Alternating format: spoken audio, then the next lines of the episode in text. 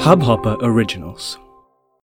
नमस्कार दोस्तों, मैं हूँ कहानीबाज अनुपमा और लेकर आई हूँ अगला एपिसोड कहानी स्टूडियो का। करण और पल्लवी की प्रेम कहानी में आगे क्या हुआ?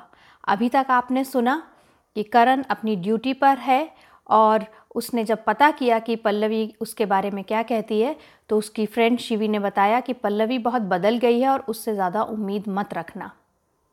ये सुनकर करण काफ़ी परेशान हो गया था। और अब आगे। दो हफ़्ते बड़ी मुश्किल से गुजरे और आखिर करण रानीखेत आ पहुँचा। सारे रास्ते उसका दिल जैसे मुँह को आ रहा था। शिवी ने ये क्यों कहा कि पल्लवी बहुत बदल गई है? किस तरह से बदल गई है? कहीं ऐसा तो नहीं कि उसका मन ही बदल गया हो और उसने रिश्ता कभी ना जोड़ने का फैसला कर लिया हो? जब भी घर फ़ोन करता घर वाले भी यही कहते कि पल्लवी से कोई ख़ास बात नहीं हुई है। करण को कुछ भी समझ में नहीं आ रहा था।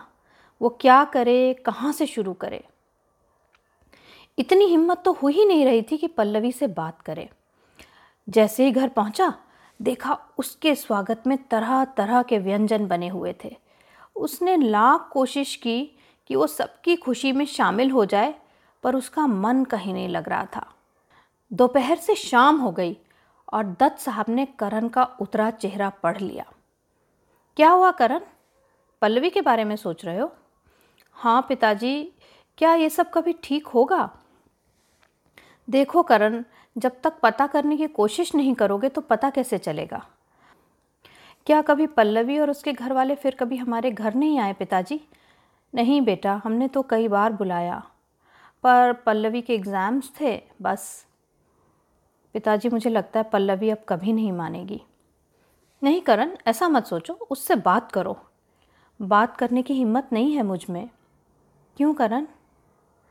न सुनने की हिम्मत नहीं है बाबूजी। एक फौजी होकर ऐसी बात करते हो करण? फौजी तो हूँ, पर जब पल्लवी की बात आती है तो मैं इतना मजबूर महसूस करता हूँ कि मुझे खुद भी हैरानी होती है। बेटा, पल्लवी जैसी लड़की को मनाना है तो दिल को मज़बूत करना पड़ेगा। इतनी आसानी से हार मान लोगे क्या? हार तो नहीं मानूँगा पिताजी, लेकिन शुरू कहाँ से करूँ? शुरू करने में क्या मुश्किल है करण? फ़ोन सामने ही तो है। करण ने फ़ोन की तरफ़ देखा। दो मिनट सोचता रहा। क्या कहूँगा, कैसे कहूँगा? फिर फ़ोन उठा ही लिया और पल्लवी का नंबर मिला लिया। हेलो, पल्लवी के बाबूजी की आवाज़ आई। नमस्ते बाबूजी, मैं करण बोल रहा हूँ। हाँ करण बेटा, कैसे हो? मैं ठीक हूँ, आप लोग कैसे हैं? हम सब ठीक हैं। बाबूजी, पल्लवी है क्या? बेटा, पल्लवी तो शिवी और कुछ दोस्तों के साथ पास के गाँव में गई हुई है। वो लोग आजकल कुछ गरीब बच्चों को पढ़ाते हैं। अरे, ये तो बड़ी अच्छी बात है बाबूजी, कब तक आएँगे? शाम छः बजे तक आ जाते हैं। ठीक है बाबूजी, मैं उस समय फ़ोन करूँगा। ठीक है बेटा। बाबूजी, पल्लवी के एग्ज़ाम्स कैसे हुए? एग्ज़ाम्स तो बहुत ही अच्छे हुए बेटा। एक हफ़्ते बाद तो रिज़ल्ट भी आ जाएगा, फिर पता चल जाएगा। बाकी तुम पल्लवी से पूछ लेना। ठीक है बाबूजी। शाम के छः बजते ही करण की नज़रें घड़ी पर टिक गईं। क्या पल्लवी घर पहुँच गई होगी? फ़ोन कर लूँ। थोड़ा रुक जाता हूँ। साढ़े छः बजते बजते करण का सब्र जवाब दे गया। उसने फ़ोन मिला लिया। फ़ोन पल्लवी ने ही उठाया। हेलो? हेलो पल्लवी, मैं करण। हेलो करण, कैसे हो? पल्लवी की आवाज़ तो एकदम नॉर्मल थी। मैं ठीक हूँ पल्लवी, तुम कैसी हो? बिल्कुल ठीक हूँ करण, बस थोड़ी सी बिज़ी हूँ। एमबीए के एग्ज़ाम कैसे हुए पल्लवी? अच्छे हुए करण, मुझे लगता है मेरा सिलेक्शन हो ही जाएगा।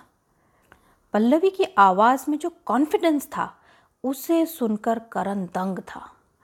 पल्लवी के हम मिल सकते हैं प्लीज़ हाँ क्यों नहीं करण? कल मिलते हैं पहाड़ी वाले मंदिर के पास, तीन बजे दोपहर में। ठीक है Pallavi. Okay bye Karan. Pallavi ने फ़ोन रख दिया। करण ने खुद भी महसूस किया कि पल्लवी काफ़ी बदली हुई लग रही थी। न कोई गला, न शिकवा, न ही आवाज़ में कोई इमोशन इतनी मज़बूत आवाज़ और अंदाज़, उसे थोड़ा सा गर्व भी हुआ और चिंता भी। अगले दिन मंदिर के पास वो जल्दी ही पहुँच गया। जब तक पल्लवी आती है, थोड़ा इधर उधर देख लेता हूँ। बेचैनी की वजह से वो एक जगह बैठ ही नहीं पा रहा था। मंदिर के अंदर चला गया। दर्शन करके बाहर ही आ रहा था कि देखा पल्लवी आ रही थी, गुलाबी सूट में, अकेली। करण ने सोचा था शायद शिवी भी साथ होगी। पर पल्लवी बड़े विश्वास के साथ पहाड़ी चढ़ रही थी। ऊपर पहुंचकर उसने इधर उधर देखा और फिर उसकी नज़र करण पर पड़ी। नज़रें मिली और पल्लवी मुस्कुरा दी। बस एक हल्की सी मुस्कान थी। पहले जैसे वो करण को देखकर दीवानी हो जाती थी, वैसी नहीं थी। करण दौड़कर उसके पास पहुँचा। ओ पल्लवी, कैसी हो तुम? तुम्हें देखकर बहुत अच्छा लगा। मैं एकदम ठीक हूँ, करण। पल्लवी ढाई महीनों में मैंने सिर्फ़ तुम्हारे बारे में सोचा है। अच्छा क्या सोचते रहे करण? पल्लवी ने एक पत्थर पर बैठते हुए कहा यही कि मैंने बहुत गलत किया। पता नहीं मेरे दिमाग को क्या हो गया था पल्लवी। हम्म, करण। पल्लवी तुम बिल्कुल ठीक नाराज़ हुई थी पर अब मुझे अपनी गलती का एहसास है और फिर कभी ये गलती नहीं होगी अब तो मान जाओ ना। करण बात ये नहीं है। तो फिर क्या बात है पल्लवी?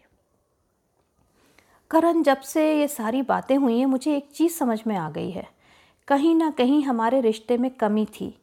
तभी तो तुम मुझसे खुलकर बात नहीं कर पाए। नहीं, पल्लवी, वो मेरा पागलपन था और कुछ नहीं।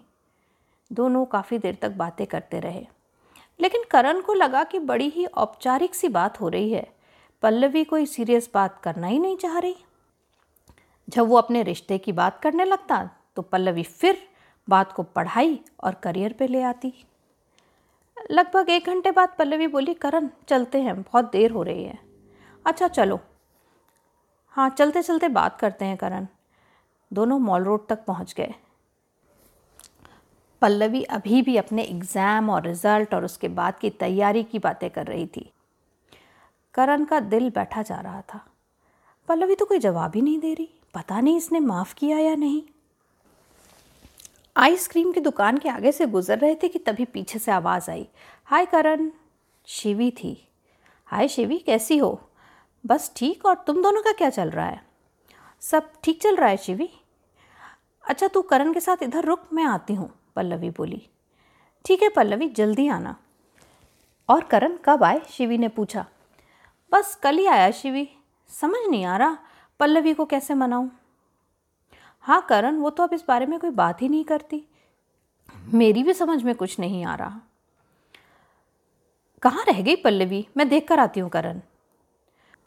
पाँच मिनट तक करण वहाँ खड़ा रहा। क्या कर रही ये दोनों? कहाँ गायब हो गई? जाकर देखता हूँ। इतने में पीछे से दो हाथ आकर उससे लिपट गए।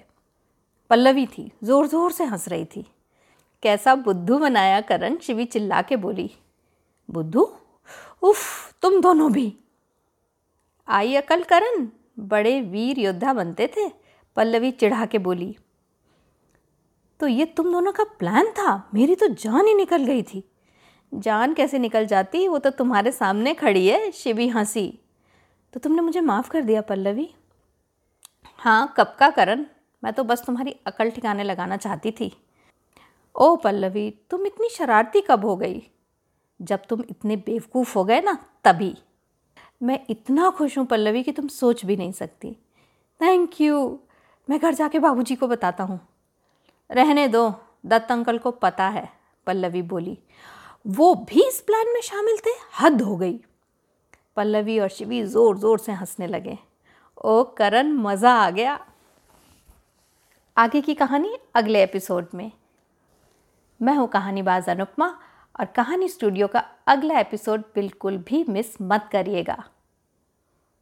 तो आज के लिए नमस्कार बाय बाय शबा खैर।